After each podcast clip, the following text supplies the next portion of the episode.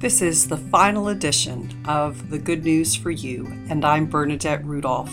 Please enjoy the following reflection, first run in 2018. Many thanks for reflecting with me on the Sunday Scriptures and for your ongoing desire to hear God's holy word.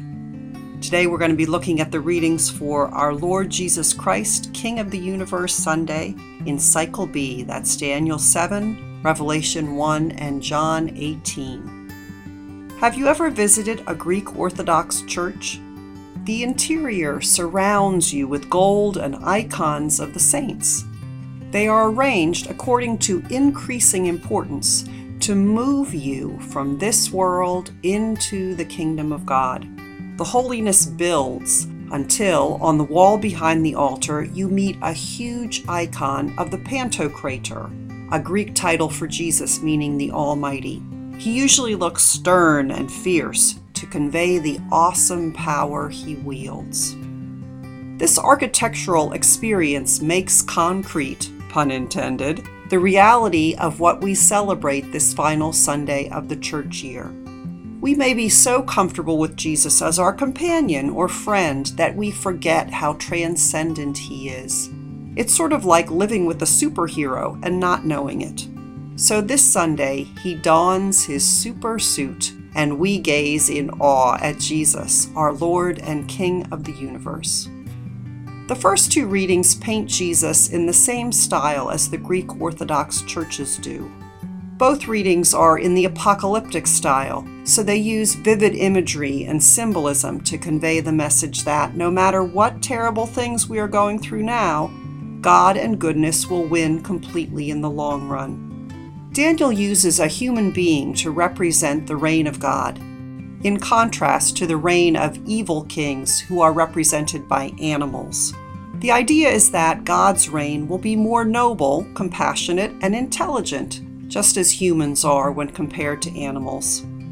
Early Christians co opted this imagery for their own purposes, as we can see in Revelation. Once again, God has power that trumps all other powers. Now, however, the person in the clouds is Jesus. Notice the beautiful titles he is given in the first verse of our reading. He is the faithful witness, the firstborn of the dead, and ruler of the kings of the earth. Scripture scholar Pheme Perkins says this tidy statement was probably Christian shorthand for all a disciple needed to know about Christ.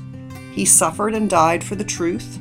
His resurrection saves us all from death and He is the ultimate ruler.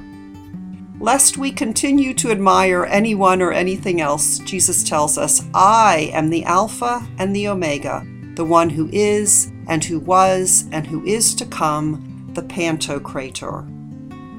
While this may seem so grand that we can only stand agog and immobile, John's Gospel shows us how to use Jesus' power in our daily lives. Pilate has had many opportunities to know about Jesus' awesome power, but he has not. Now Jesus stands before him, and Pilate must decide whether Jesus lives or dies. Pilate asks seemingly sincere questions. So Jesus says he is a faithful witness to the truth. In this, Jesus invites Pilate to also be a witness to the truth. As we know, however, Pilate caves to political pressure and orders Jesus' death. Pilate cannot see beyond the fleeting, immediate power of human politics to the greater, lasting power embodied in Jesus. We are faced daily with decisions like Pilate's. We have the power to decide the life or death of so many of our fellow human beings. We poo poo our daily choices as unimportant, yet they impact the refugee, the criminal, the unborn, the mentally ill, the poor, and our grandchildren. We will make our decision in light of the power we respect the most. Who is that power, and what does it encourage us to do? Jesus Christ, King of the universe, does not value destruction or self promotion, but rather compassion, love, humility, and self sacrifice. The truth is that these seemingly ineffective and weak tools are the most powerful and lasting values in the universe. Do we believe this? Do we live like we do?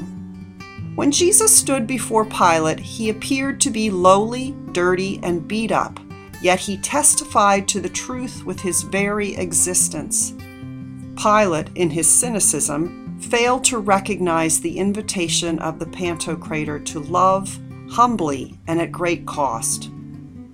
The Pantocrator stands before us today in lowly, dirty, beat up human beings and offers us the same opportunity to save lives with love, the greatest and most enduring power in the universe.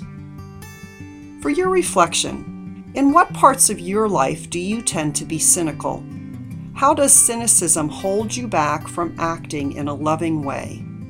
And or where did you see love triumph this past week? What does it inspire you to do this next week?